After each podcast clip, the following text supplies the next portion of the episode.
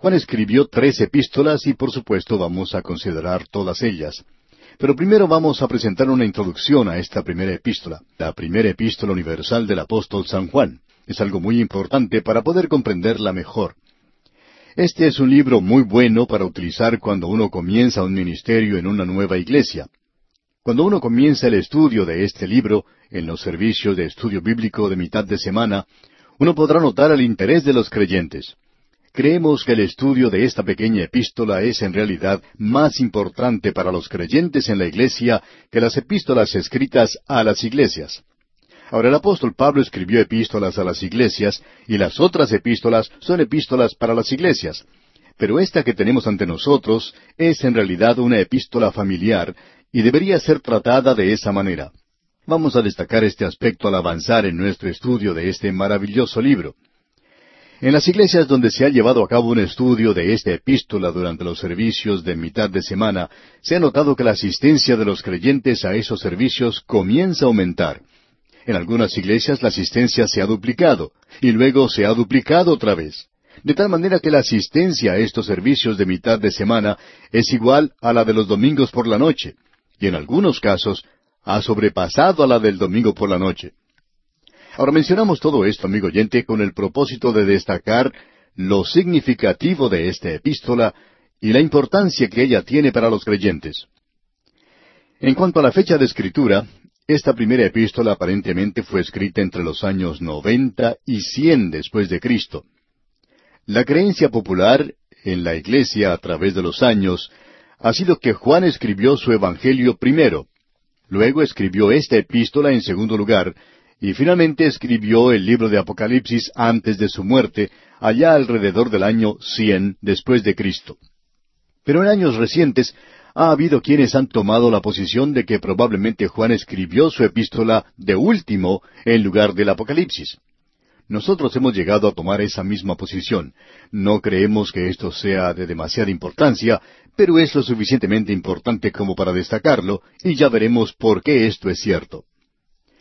Juan expresó un propósito para su escritura en cada uno de los tres tipos de revelación que Dios le dio, el Evangelio, las epístolas y el Apocalipsis, el libro profético del Nuevo Testamento.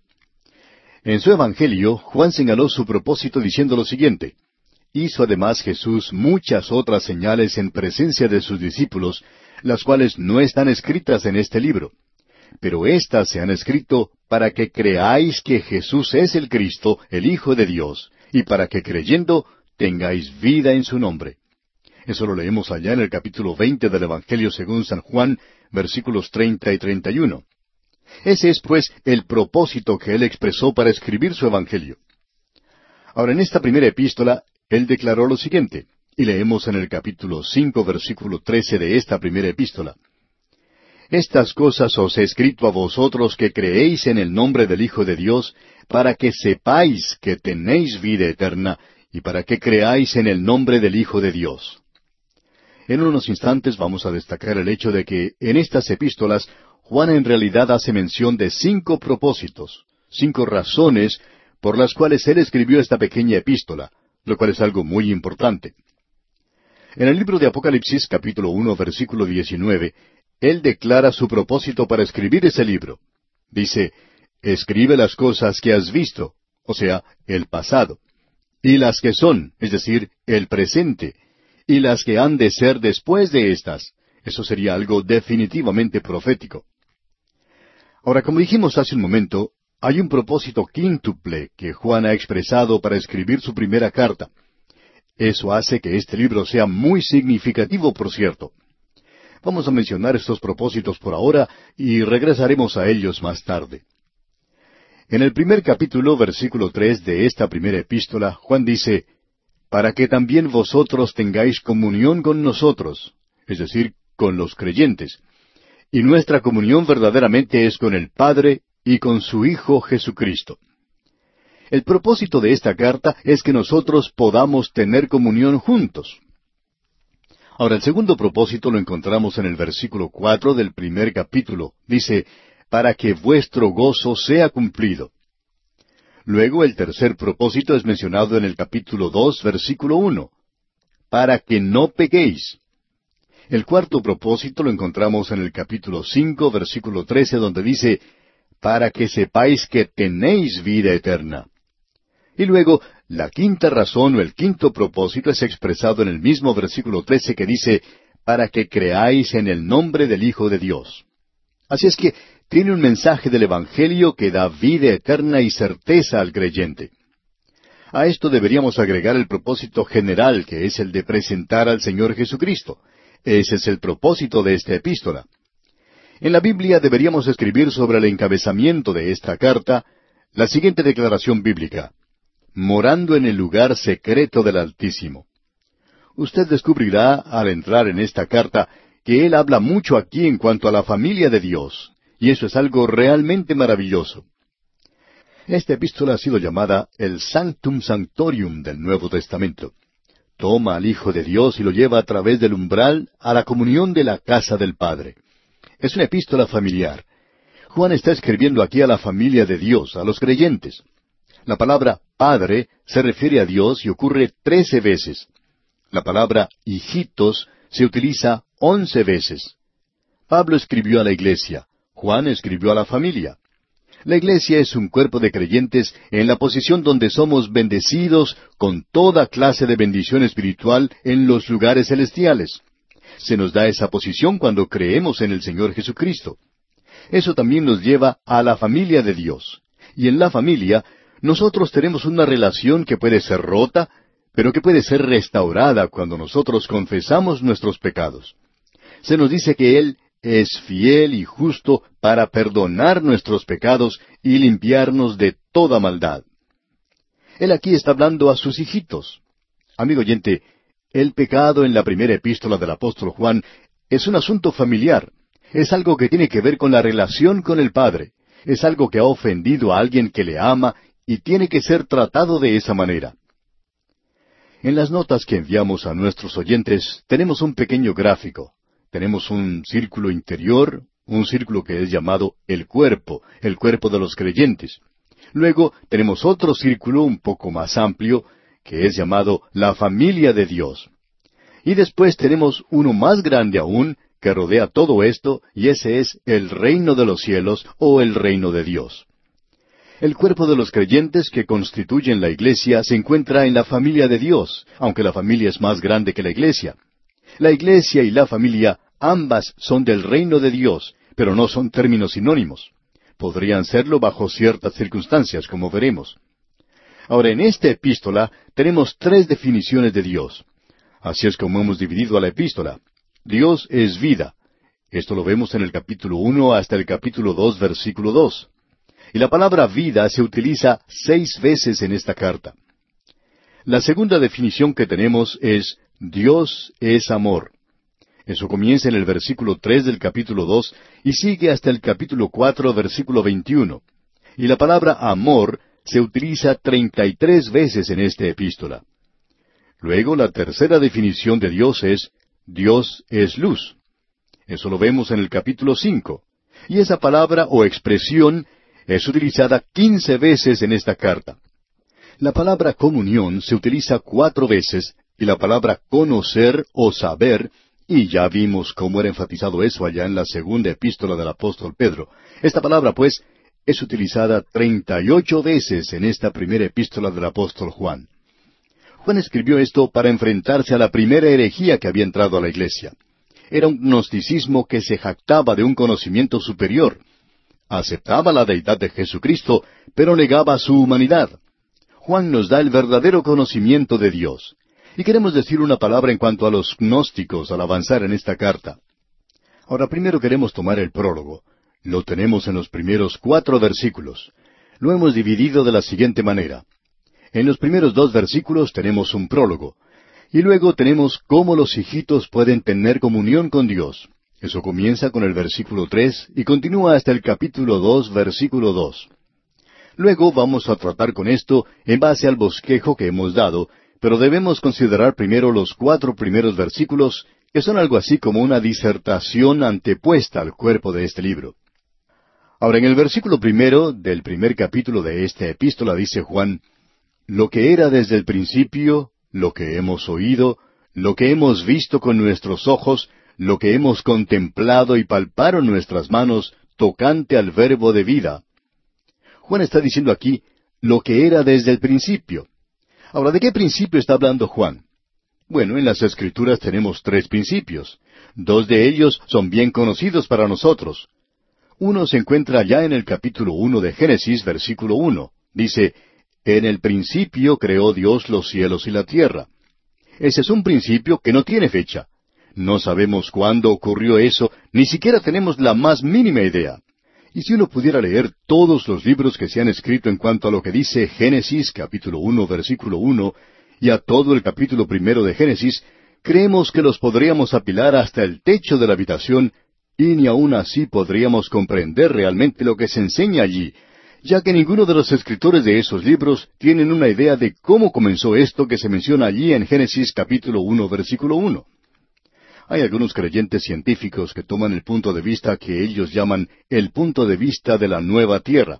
Es decir, que usted y yo estamos viviendo actualmente en una tierra que no es tan antigua como se dice que puede ser. Hace algunos años atrás se afirmaba que la tierra era de unos cientos miles de años.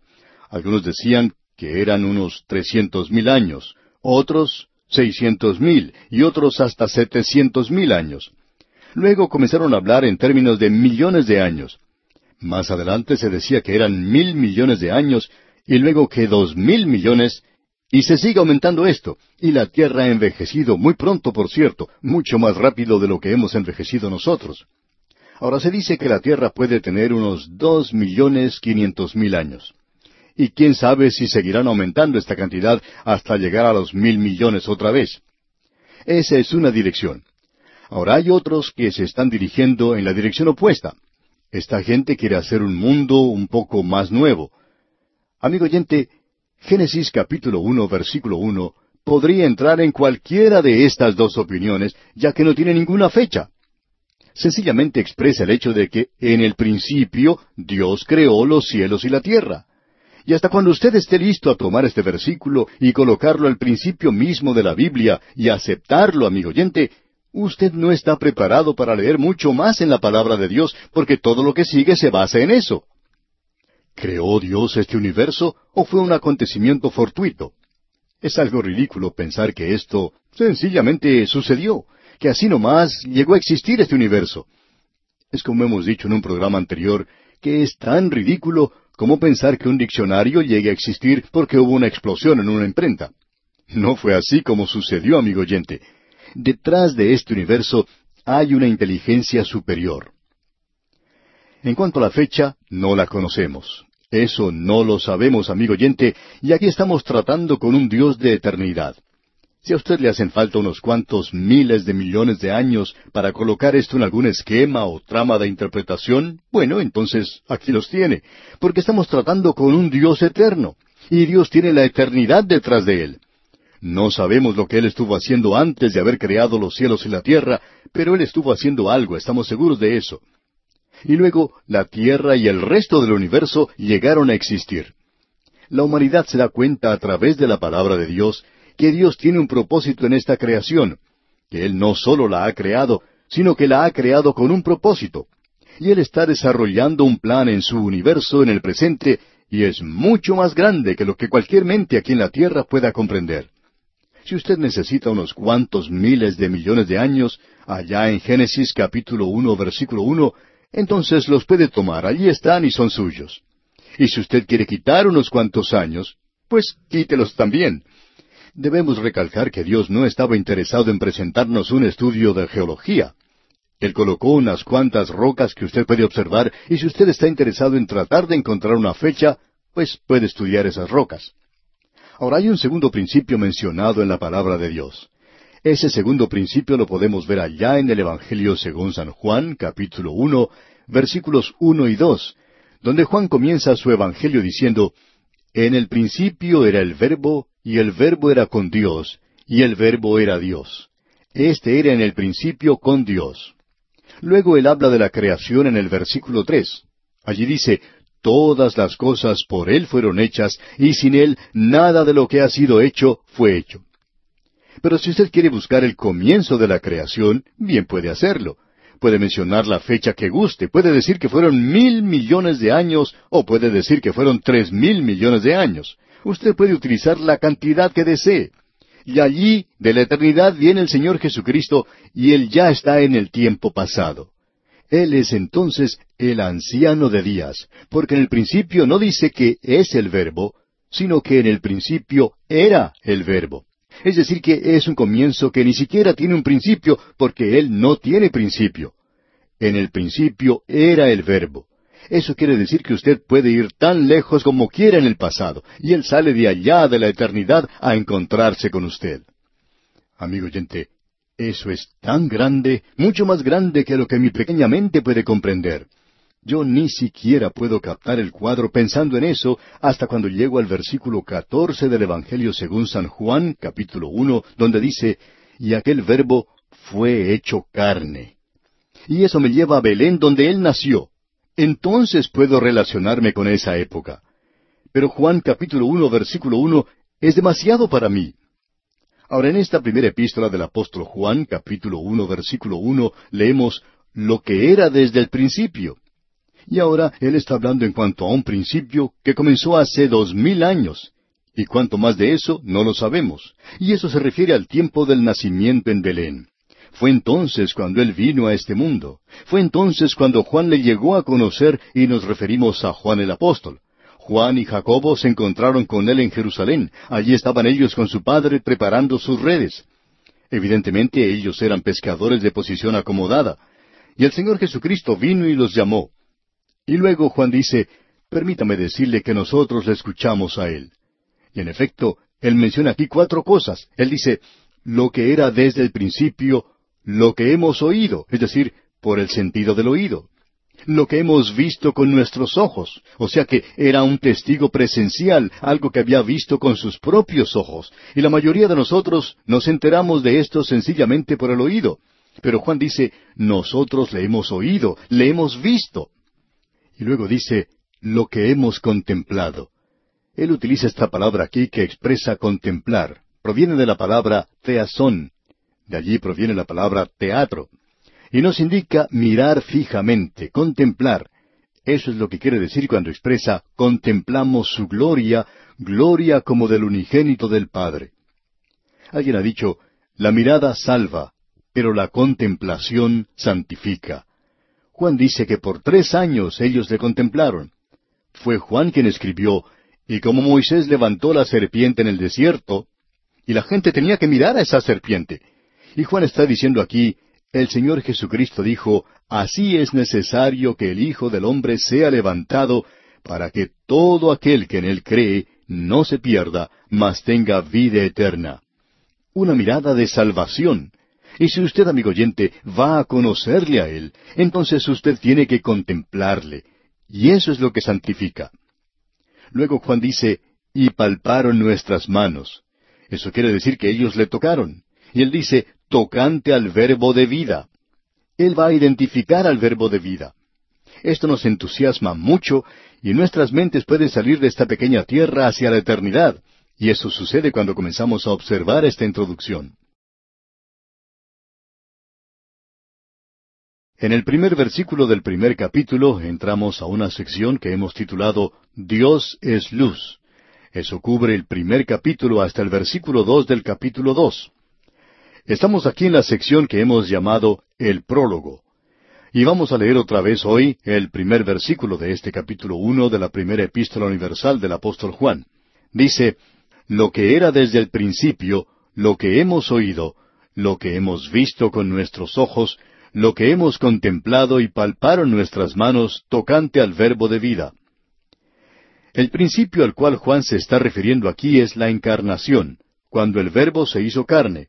Él está hablando del Señor Jesucristo, por supuesto, cuando Él vino a esta tierra. Luego Él dice, lo que hemos oído. Juan aquí no está hablando en cuanto a su propia opinión o a su propia especulación. Él está hablando aquí en cuanto a algo que en realidad sucedió, que él escuchó al Señor Jesucristo y que cuando él escuchó al Señor Jesucristo, él escuchó a Dios. Él está hablando al hombre y esto es Dios hablando al hombre. Él dice que no solo le había oído, sino que le había visto con sus propios ojos, que le había contemplado. No podemos verle con nuestros propios ojos como lo hizo Juan, eso es cierto, pero aún así podemos verle por medio del ojo de la fe. Pedro nos dice, a quien no habiendo visto, amáis. Y el Señor Jesucristo hablando a Tomás después de su resurrección, y sabemos que Tomás no quería creer que el Señor Jesucristo había resucitado hasta cuando él pudiera tocarlo, el Señor Jesucristo le dijo, Porque me has visto, Tomás, creíste. Bienaventurados los que no vieron y creyeron. Nosotros estamos andando hoy por fe, y podemos hoy tener a un Señor Jesucristo tan real como el que tuvo Tomás. Alguien lo expresó de la siguiente manera y cálido, dulce, tierno, y aun así una ayuda presente es Él. Y la fe aún tiene su monte de las olivas, y el amor su Galilea. Nosotros le hemos visto con los ojos de la fe. Ahora Juan dice luego, lo que hemos contemplado. Y como dijimos en nuestro programa anterior, esta palabra viene de theastra, de donde proviene nuestra palabra teatro, un lugar donde uno va a observar, a contemplar algo. No es una mirada pasajera, sino que es algo que uno contempla detenidamente. Y eso es lo que quiere decir esta palabra aquí. Juan dijo, contemplamos su gloria, la gloria del unigénito del Padre. Y como dijimos en nuestro programa anterior, la mirada salva, pero la contemplación santifica. Y muchos de nosotros hoy necesitamos hacer un poco más que sencillamente mirarle a Él para la salvación. Después de haber hecho eso, necesitamos contemplarle con los ojos de la fe. Y esto es lo que estamos haciendo aquí en esta epístola, como Él nos presenta tan claramente. Luego dice Juan, y palparon nuestras manos. Nosotros le hemos tocado. Nuevamente queremos regresar a lo que dice allá el Evangelio según San Lucas, capítulo 24, versículo 39, donde dice, Mirad mis manos y mis pies, que yo mismo soy. Palpad y ved, porque un espíritu no tiene carne ni hueso, como veis que yo tengo. El Señor Jesucristo aquí está hablando a los suyos después de su resurrección. El versículo cuarenta sigue diciendo, y diciendo esto, les mostró las manos y los pies. El doctor G. Campbell Morgan toma la posición de que cuando el Señor Jesucristo extendió sus manos a Tomás y a los otros que estaban allí, ellos se sintieron tan sobrecogidos por lo que estaba ocurriendo que no quisieron tocarle sencillamente se inclinaron en reverencia ante Él. Eso sería algo normal.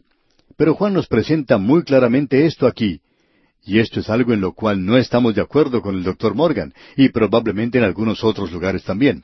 Pero este es uno de los puntos en el que estamos seguros, ya que no quisiéramos estar en desacuerdo con una persona de su calibre, a no ser que haya razón para ello. Pero Juan nos está diciendo aquí, y palparon nuestras manos. Eso indica que Juan sabía lo que era reclinar su cabeza sobre el seno del Señor antes de su muerte y resurrección, y después de eso, él tocó sus manos y podía notar las huellas de los clavos de que él era el Verbo hecho carne, Dios manifestado en la carne. Después de la muerte del apóstol Pablo, alrededor del año 67 después de Cristo, se presentó en la iglesia una herejía. Se llama el gnosticismo. El gnosticismo es lo opuesto al agnosticismo. Hay muchos agnósticos hoy. Los encontramos en las universidades y fuera de ellas. Un hombre puede decir, bueno, yo soy un agnóstico, yo no sé. Bien, siempre pensamos en lo que Charles Spurgeon acostumbraba a decir en cuanto al agnóstico. Él decía, bueno, el agnóstico es una expresión griega por una latina que dice ignoramus, cuando uno dice yo no creo en la Biblia porque soy un agnóstico, está diciendo en realidad no creo en la Biblia porque soy un ignorante. Eso es lo que decía Spurgeon. Ahora el agnóstico está diciendo yo no sé. Por el otro lado, el gnóstico está diciendo yo sí sé. El gnosticismo, como hemos dicho, fue un movimiento que comenzó después de la muerte del apóstol Pablo, y esta gente decía tener un conocimiento superior a cualquier otro creyente de ese entonces. Los demás creyentes eran personas sencillas, pero ellos eran super santos. Y ellos conocían un poco más de lo que conocían los otros, sabían un poco más. Entre estos se encontraba uno llamado Serenos. Y la tradición dice que entre ellos también había un hombre llamado Serentes, y que en cierta ocasión Juan fue a uno de esos baños públicos que había en la ciudad de Éfeso y que allí se encontraba serentes en el agua, y que cuando Juan vio que él estaba allí, tomó sus ropas, se vistió rápidamente y salió de ese lugar, porque no quería tomar un baño cerca de ese hereje, cerca de ese gnóstico. Pues bien, el gnosticismo presentó algunas ideas bastante diferentes, lo que en realidad era una herejía. Una de las cosas que ellos decían era que en realidad el Señor Jesucristo era nada más que un hombre, que Él había nacido como cualquier otro hombre y que no había ninguna diferencia, pero que en su bautismo el Cristo bajó sobre Él, y que luego a su muerte, es decir, cuando Él fue clavado en la cruz, el Cristo le dejó. Esta era su interpretación. Ahora, así no es lo que Juan nos dice. El verbo fue hecho carne. Es decir, que Juan nos presenta claramente en su Evangelio y aquí también en esta epístola, y palparon nuestras manos tocante al verbo de vida.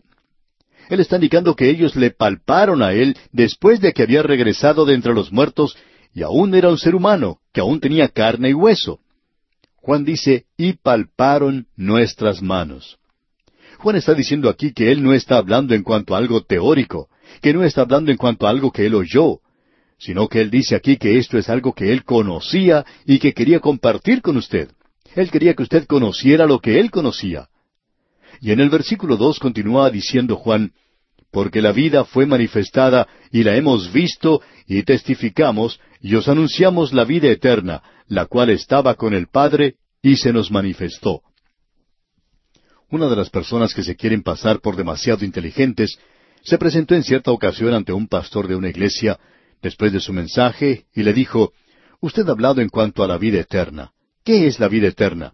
Yo quisiera saber lo que es la vida eterna. Y el pastor le contestó mencionando este versículo, diciendo que Juan decía, Porque la vida fue manifestada y la hemos visto, y testificamos, y os anunciamos la vida eterna, la cual estaba con el Padre, y se nos manifestó. Entonces el pastor le dijo, La vida eterna de la cual habla Juan es el verbo de vida, y no es ningún otro sino el mismo Señor Jesucristo, el Hijo de Dios, como se nos dice en el siguiente versículo. Y si usted quiere saber más en cuanto a la vida eterna, si usted quiere una definición, la vida eterna es una persona, y esa persona es Cristo. Esto es algo sencillo que cualquiera, aún usted puede comprender. Usted o tiene a Cristo o no tiene a Cristo. Usted confía en Cristo o no confía en Cristo. Y si usted confía en Cristo, entonces tiene vida eterna. Y si usted no confía en Cristo, pues usted no tiene vida eterna. Eso es la vida eterna. ¿Tiene usted la vida eterna? Y este hombre tuvo que volverse y salir de ese lugar sin dar una respuesta, y por su reacción el pastor se dio cuenta que eso era evidencia de que él no tenía vida eterna, y que él no quería estudiar este asunto más profundamente. Él no quería ser obligado a tomar una decisión por Cristo. Ahora Juan va a decir algo aquí que es realmente maravilloso. Y esto es que usted y yo podemos tener hoy comunión con Dios. Hay la posibilidad de que un hombre tenga comunión con Dios. Y esa es una de las perspectivas más gloriosas que se nos ha presentado, el que usted y yo podamos tener comunión con Dios. Ahora en el versículo tres leemos, Lo que hemos visto y oído, eso os anunciamos, para que también vosotros tengáis comunión con nosotros y nuestra comunión verdaderamente es con el Padre y con su Hijo Jesucristo. Esta es la tercera vez que Juan nos dice esto, y esperamos que ya se haya infiltrado en usted, que lo que hemos visto y oído, eso os anunciamos. ¿Por qué nos está diciendo esto Juan? Para que también vosotros tengáis comunión con nosotros. Los creyentes pueden tener comunión unos con otros verdaderamente nuestra comunión es con el Padre y con su Hijo Jesucristo. Ahora, ¿cómo vamos a tener comunión con Dios? Bueno, la única forma en que podemos tener comunión con Dios es llegando a conocer a Jesucristo. Esa es la única manera de lograrla. Y esto nos presenta un dilema. Dios es santo, el hombre no lo es. Nosotros no somos personas santas. ¿Y cómo podemos tener entonces un puente sobre este vacío?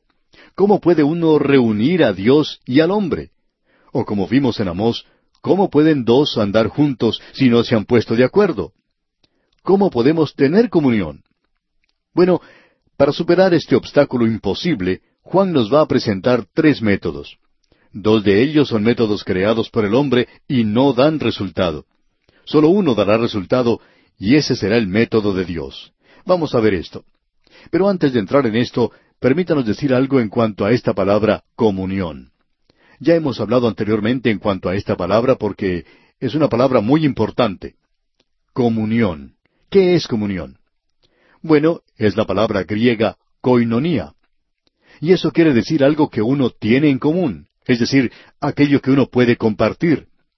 Para un creyente esto quiere decir que si nosotros vamos a tener comunión con Juan, si nosotros vamos a tener comunión uno con el otro, si usted y yo vamos a tener comunión por medio de la radio, quiere decir que vamos a tener que compartir las cosas de Cristo. Y esa es la única manera en que usted puede tener comunión. Eso nos da a entender que usted y yo tenemos que conocer al Señor Jesucristo. Esto no es solamente conocer algo en cuanto a Él, sino que debemos conocerle a Él personalmente como nuestro Salvador personal. Ahora, ¿qué es esto llamado comunión? Bueno, permítame contarle una historia. Esta palabra se ha abusado mucho y solamente quiere decir ahora el ir a cenar juntos o a un banquete en la iglesia o darle palmaditas a uno en la espalda y preguntarle cómo se siente. Pero amigo oyente, eso no es comunión. En algunos lugares hay clubes que se reúnen para, según ellos, tener comunión. En su mayoría lo forman hombres de negocios que se reúnen una vez por mes, invitan a algún orador y tienen una comida. A veces la comida no es muy buena, pero ellos dicen que se reúnen allí para pasar un buen rato, aunque la comida no sea muy apetecible. A veces invitan a un predicador para disertar durante ese banquete, pero como la gente solo quiere pasar un buen rato, ya sean creyentes o no lo sean, el predicador entonces no es muy popular. Esta gente no quiere en realidad oír la palabra de Dios. En algunos de estos lugares, el énfasis es indicado por un lema que dice comida, diversión, comunión. Bueno, como ya hemos dicho, la comida no es algo muy bueno. Y en cuanto a la diversión, esto consiste en chistes que ya han pasado de moda y no son muy divertidos. Pero, ¿qué podemos decir en cuanto a la comunión? Según podemos ver nosotros, esto consiste en que uno de ellos saluda a otro con una palmadita en la espalda y le dice, Oye Juan, ¿cómo marchan esos negocios? Y Juan entonces responde que los negocios andan bien y le pregunta al otro a su vez cómo andan los negocios suyos. Y éste contesta que bien. Luego dice, ¿cómo está su señora? Y a esto llaman comunión. Y luego cantan juntos alguna canción. Amigo oyente, esta clase de reunión no nos entusiasma para nada, pero no lo criticamos porque no pertenecemos al circuito, digamos, del cuchillo y el tenedor. Pero ese es el resumen de esa clase de reunión. Eso no es comunión, amigo oyente. Tampoco es comunión cuando uno escucha un anuncio que se hace desde el púlpito, venga a nuestro banquete, vamos a tener una buena comida y tendremos comunión el uno con el otro. Bueno, ¿qué es lo que tienen? Se reúnen alrededor de la mesa, hablan el uno con el otro en cuanto a cualquier cosa, con la excepción de aquello que nos da comunión. Y eso quiere decir el reunirse alrededor de la persona de Jesucristo. Permítanos dar una ilustración en cuanto a un lugar donde esto se usa correctamente. Si uno visita la Universidad de Oxford, en Inglaterra, allí existe un colegio que se especializa en Shakespeare. Ahora supongamos que usted tenga interés en saber todo en cuanto a Shakespeare, quizá con el propósito de enseñar en cuanto a él más adelante. Pues entonces usted iría a Oxford y estudiaría en este colegio en particular que se especializa en esto. Ahora, cuando usted llega allí, Usted toma asiento y puede observar que hay varios hombres rodeando una mesa, la cual está a cargo de un profesor. Y comienzan a hablar el uno con el otro, y uno puede escuchar que están hablando en cuanto a Shakespeare de una manera tal que uno no había oído antes. Por ejemplo, uno piensa que en la historia de Romeo y Julieta, que ella era la única muchacha con la cual él había salido, ya que Romeo había expresado en una ocasión que el sol nunca había contemplado a alguien como ella desde el principio del mundo, pero él no estaba hablando allí en realidad en cuanto a Julieta, sino que estaba hablando de otra muchacha. Entonces uno pensaría, bueno, parece que hay mucho que aprender de la vida y escritos de Shakespeare, y yo no lo sé. Así es que usted comenzaría entonces a estudiar y sacaría libros de la biblioteca y atendería las clases, y después de haber pasado allí algún tiempo, quizá un par de años, se le nombra miembro de ese grupo, y entonces puede sentarse a la mesa con ellos y hablar en relación a los sonetos de Shakespeare. Y entonces usted puede compartir con ellos mano a mano su conocimiento porque usted ya ha leído todo eso y conoce muy bien a ese escritor. Así puede tener comunión con ellos. Ahora, la comunión para el creyente quiere decir que se reúne para compartir las cosas en Cristo.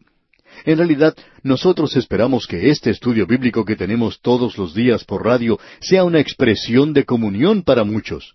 Aquí hablamos en cuanto al Señor Jesucristo, en cuanto a su palabra.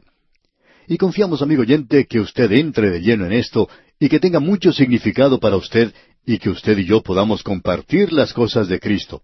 Nosotros tenemos comunión el uno con el otro cuando compartimos las cosas en Cristo y de Cristo, y nosotros podemos tener comunión con Él. En este mismo instante creemos que Él nos está escuchando y creemos que Él nos está observando a usted y a mí. Y quizá me esté diciendo, ¿por qué no haces un mejor trabajo del que estás haciendo? Tú no estás presentando las cosas tan maravillosamente como deberían ser presentadas. Y amigo oyente, quisiéramos presentarlo en una forma más maravillosa. Bien, eso es lo que queremos decir para que también vosotros tengáis comunión, como dice aquí Juan. Y en el versículo cuatro leemos, Estas cosas os escribimos para que vuestro gozo sea cumplido. Esta es la segunda razón que Juan menciona aquí, para que nosotros tengamos gozo. Qué maravilloso es esto, amigo oyente, que nosotros podamos tener gozo. No solamente un poquito de gozo, sino mucho gozo. Si usted y yo estamos teniendo comunión con Él, entonces no solo estamos teniendo comunión, y eso indica la experiencia de la comunión. Esta palabra a veces indica un acto de comunión. El servicio de comunión, por ejemplo, en la iglesia es un acto de comunión. El dar es un acto de comunión. Y la oración también es un acto. Pero esta experiencia de la cual él está hablando es comunión, de la cual dijo Pablo, a fin de conocerle y el poder de su resurrección y la participación o la comunión de sus padecimientos, llegando a ser semejante a Él en su muerte. En este capítulo uno de la primera epístola del apóstol Juan, estamos hablando en cuanto a la comunión, la experiencia de la comunión, y con esto queremos decir aquello que pueda traer gozo al corazón. Y esta es la nota sobresaliente. Ese es el objetivo final de la predicación a través de la convicción y del arrepentimiento, que la salvación pueda llegar al hombre y a la mujer y que pueda traer mucho gozo a sus corazones. Así ocurrió con el eunuco etíope. Felipe no era necesario allí. Él no fue de un lado para otro jactándose de que Felipe era un gran predicador. Él continuó su camino regocijándose. ¿Por qué? Porque él había llegado a conocer a Cristo Jesús. Amigo oyente, Él quiere que nosotros pasemos un buen rato en el presente. Volvemos a este maravilloso capítulo uno de la primera epístola de Juan. Usted ya habrá descubierto que es muy similar en su lenguaje sencillo al Evangelio según San Juan y que al leerlo uno piensa que quizá está sacando todo lo que tiene que decir este libro. Pero cuando uno comienza a entrar más a fondo en lo que aquí se dice, descubre que aquí se está tratando con aquello que es muy profundo y que sólo el Espíritu de Dios puede hacer estas cosas reales para nosotros. Ya hemos visto en esta epístola que el apóstol Juan dice que él fue un testigo del Señor Jesús. Él le había oído, él le había visto, él le había contemplado por tres años. Y luego él también pudo palparle, y se dio cuenta que el Señor era de carne y hueso. Y luego, después de su resurrección, también el Señor era de carne y hueso. Juan está diciendo aquí que él sabía que era un ser humano, que también sabía que él era Dios. Juan nos dice aquí, les estoy escribiendo estas cosas para que también vosotros tengáis comunión con nosotros, y nuestra comunión verdaderamente es con el Padre y con su Hijo Jesucristo. El propósito de esta epístola, amigo oyente, es que usted y yo podamos tener comunión, podamos compartir juntos estas cosas y que el Espíritu de Dios pueda hacerlas reales para nosotros, el Señor Jesús, Dios el Padre, de tal manera que nuestra comunión pueda ser verdaderamente hermosa, dulce, maravillosa y llena de amor. No obstante, se nos presenta un verdadero problema aquí. Juan ya ha dicho que esto ha sido escrito para que nosotros podamos tener comunión y para que nuestro gozo sea cumplido. y nuestro gozo sería naturalmente cumplido si pudiéramos tener comunión, compartiendo las cosas de Cristo. Pero aquí tenemos un obstáculo que superar. Juan se enfrenta a un verdadero dilema. Cada hijo de Dios reconoce esto, que Dios es santo. La misma posibilidad del hombre de tener comunión con Dios es una de las más gloriosas perspectivas que tiene el ser humano. Pero inmediatamente nuestras esperanzas se estrellan contra las rocas cuando nos enfrentamos a este dilema. Y el dilema es este que vamos a leer aquí en el versículo cinco. Este es el mensaje que hemos oído de Él y os anunciamos. Dios es luz, y no hay ningunas tinieblas en Él. Eso nos indica que Dios es santo y nosotros sabemos que el hombre no lo es. ¿Cómo puede entonces superarse este precipicio que se encuentra entre un Dios santo, un maravilloso Salvador, y nosotros? Porque este puente que debe unir esos dos lados tiene que ser un puente bastante largo. Tiene que colocarse, como dijimos, sobre un precipicio muy profundo. ¿Qué diferencia la que hay aquí? ¿Cómo podemos traer a Dios y al hombre y unirlos? Ese fue el clamor expresado por Job en el capítulo nueve, versículos treinta y dos y treinta y tres. Porque no es hombre como yo, para que yo le responda y vengamos juntamente a juicio. No hay entre nosotros árbitro que ponga su mano sobre nosotros dos. Amós dijo en el capítulo tres, versículo tres de su libro, ¿Andarán dos juntos si no estuvieren de acuerdo? Y a través del profeta Isaías, Dios dice en el capítulo cincuenta y cinco, versículos ocho y nueve de su libro, porque mis pensamientos no son vuestros pensamientos, ni vuestros caminos mis caminos. Como son más altos los cielos que la tierra, así son mis caminos más altos que vuestros caminos, y mis pensamientos más que vuestros pensamientos. Así es que nos preguntamos, ¿cómo puede el hombre pecador andar con Dios? Dios es luz, y Juan quiere indicar eso aquí al mismo comienzo él presenta este gran axioma que es en realidad una definición de Dios. Y nosotros hemos dividido esta epístola según las tres definiciones que se nos presenta aquí. En primer lugar, tenemos que Dios es vida. Luego tenemos que Dios es amor. Y en tercer lugar tenemos que Dios es luz. Y estas tres cosas se presentan en esta epístola. Ahora, ¿cómo podemos nosotros tener comunión con Dios? Parecería que vamos a tener que hacer una de estas dos cosas. O traemos o bajamos a Dios a nuestro nivel, o tenemos que elevar al hombre al nivel de Dios. Pero no podemos hacer ninguna de esas dos cosas. Sin embargo, los hombres han tratado de hacerlo. Y el apóstol Juan demuestra aquí la imposibilidad de hacerlo primero. Así es que él presenta este gran axioma o definición. Dios es luz. Es una luz pura. Se nos dice que la ciencia en el día de hoy no está muy segura en cuanto a lo que es la luz. ¿Es nada más que una energía? ¿O es realmente algo? ¿Es materia? ¿Qué es la luz? La fuente de la luz es una cosa. Usted puede encender la luz en su habitación. Antes había tinieblas en un rincón, pero ahora hay luz. ¿Qué es lo que ha sucedido? ¿Qué fue lo que se dirigió a ese rincón y expulsó, por así decirlo, a las tinieblas? ¿O fueron realmente expulsadas de allí las tinieblas? Porque cuando esa fuente de luz se apaga, usted puede ver que está otra vez oscuro en ese rincón. ¿Qué es la luz? Bueno, cuando Juan dice que Dios es luz, eso revela muchas facetas en cuanto a la persona de Dios. Uno no puede cubrir la totalidad del espectro de los atributos de Dios, pero debemos decir esto, que cuando uno dice que Dios es luz, está diciendo bastante. En primer lugar, la luz habla de gloria, de resplandor, de belleza, de las maravillas de Dios. ¿Ha estado usted levantado alguna mañana bien temprano cuando sale el sol en todo su resplandor de gloria? Quizá alguna vez tenga usted la oportunidad de pasarse la noche durmiendo a la intemperie o acampando, como se dice, y al amanecer usted puede contemplar la hermosura de la salida del sol. Si se encuentra en una zona montañosa, puede ver cuando el sol aparece detrás de una montaña y lo ilumina todo, dándole el brillo a un nuevo día. Alguien expresó en las siguientes palabras la emoción que él sentía al contemplar un amanecer, y dijo, Estoy observando a Dios creando un nuevo día. ¿Y qué emoción es la de estar allí y contemplar a Dios creando un nuevo día? Ese resplandor, esa luminosidad. Dios es luz. Unos momentos antes todo era tinieblas, pero de pronto aparece el sol en el horizonte y se nos presenta en un resplandor de gloria. Ahora hay otra cosa en cuanto a la luz. La luz se revela a sí misma. La luz puede verse, pero se difunde a sí misma. Ilumina las tinieblas, se revela a sí misma. Permite que yo vea mis manos y si yo he estado haciendo algún trabajo que las ensucia, puedo mirarlas y saber que necesito lavarme las manos. Pero si no hubiera tenido luz, entonces no hubiera podido ver eso. Así es que la luz se revela a sí misma.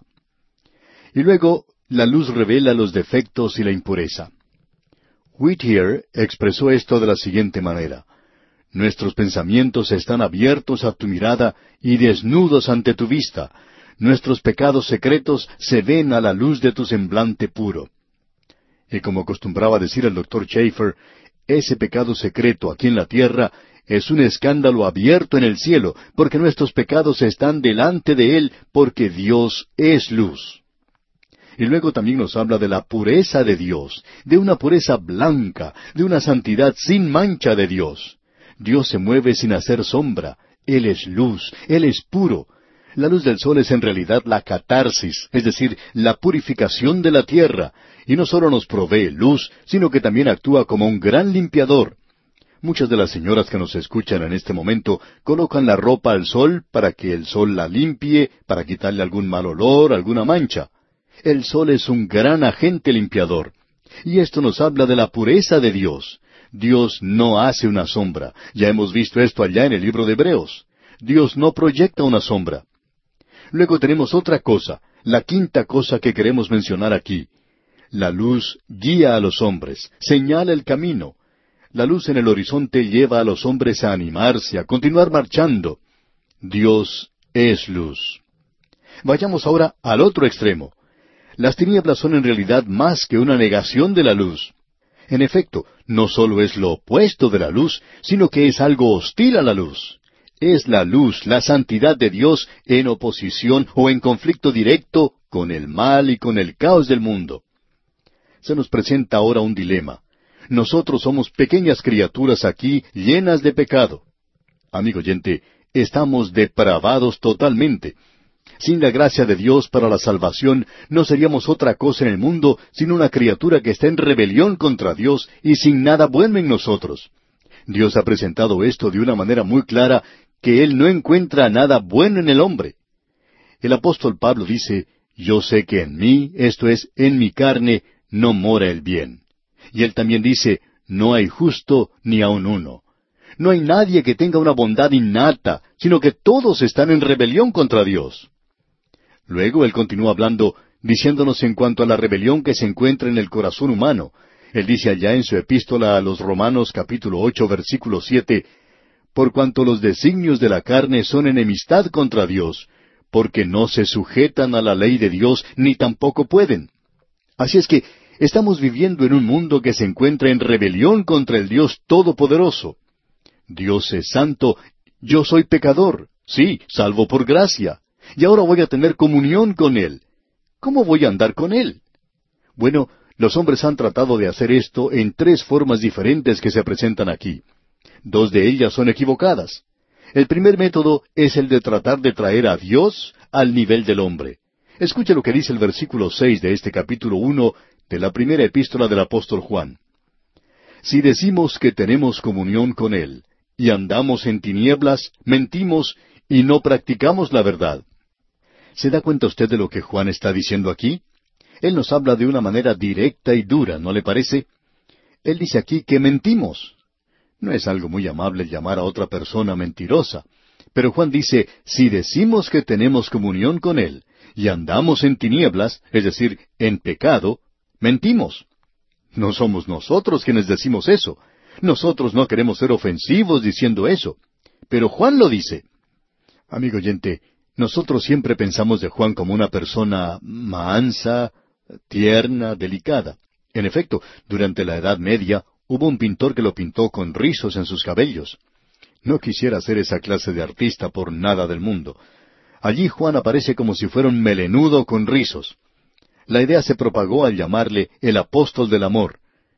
Nuestro Señor Jesucristo nunca lo llamó así, sino que lo llamó el Hijo del Trueno. Eso es lo opuesto al amor. Así es que aquí Él nos está diciendo que mentimos.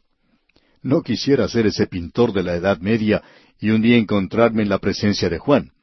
Si Juan y aquel pintor se encuentran algún día en la esquina de la avenida Gloria y el Boulevard Aleluya en el cielo, amigo oyente, ese pintor va a saber muy bien lo que es el trueno y el relámpago, porque estamos seguros que Juan va a hablarle de una manera directa. ¿De dónde salió esa idea de darle al mundo la impresión de que yo era un individuo cobarde y flojo? Amigo oyente, él era un pescador robusto y fuerte, y él está diciendo aquí que si decimos que tenemos comunión con Él y andamos en tinieblas, mentimos y no practicamos la verdad. Porque Dios es luz, Dios es santo. En el día de hoy se escucha hablar tanto del pecado entre los creyentes. En una ocasión un periódico informó que algunos miembros de una secta estaban cometiendo adulterio. No sabemos si en realidad eso era un rumor o si era una información acertada, pero no creemos que el periódico se hubiera arriesgado a que esta gente entablara un juicio legal porque tenía base para decir lo que dijeron. Y los miembros de esa secta hablaban del maravilloso nivel de vida que habían obtenido. Ellos guardan la ley y cosas por el estilo, pero uno de los diez mandamientos dice, no cometerás adulterio.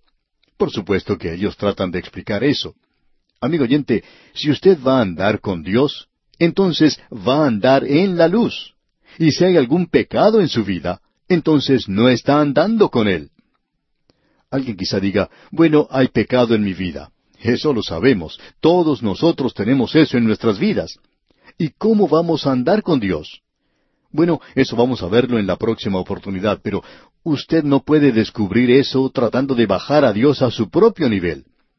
El versículo siete de este capítulo uno de la primera epístola del apóstol Juan dice, Pero si andamos en luz, como Él está en luz, tenemos comunión unos con otros, y la sangre de Jesucristo su Hijo nos limpia de todo pecado.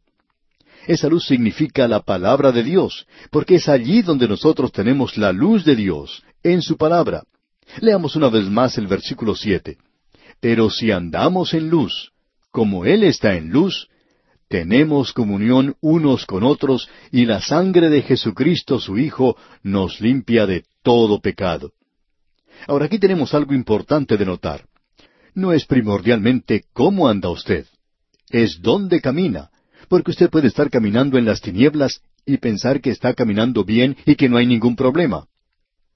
El doctor J. Vernon McGee, autor de estos estudios bíblicos, contaba que después de un servicio el domingo por la mañana, al comienzo de su ministerio como pastor, un médico se acercó a él y le preguntó si quería salir a cazar ardillas. Y el doctor Magui le contestó que le gustaría mucho hacer eso. Así es que este médico le trajo una escopeta y salieron juntos por la tarde y fueron a su finca y de allí salieron a cazar. Había dos colinas, una de un lado de la finca y la otra del otro lado, y tuvieron una buena cacería. Avanzando por el camino, llegaron a la división de una cañada, y ese médico le dijo al doctor Magui que él iba a ir por la derecha y que el doctor Magui fuera por la izquierda, y que luego se encontrarían nuevamente donde habían comenzado.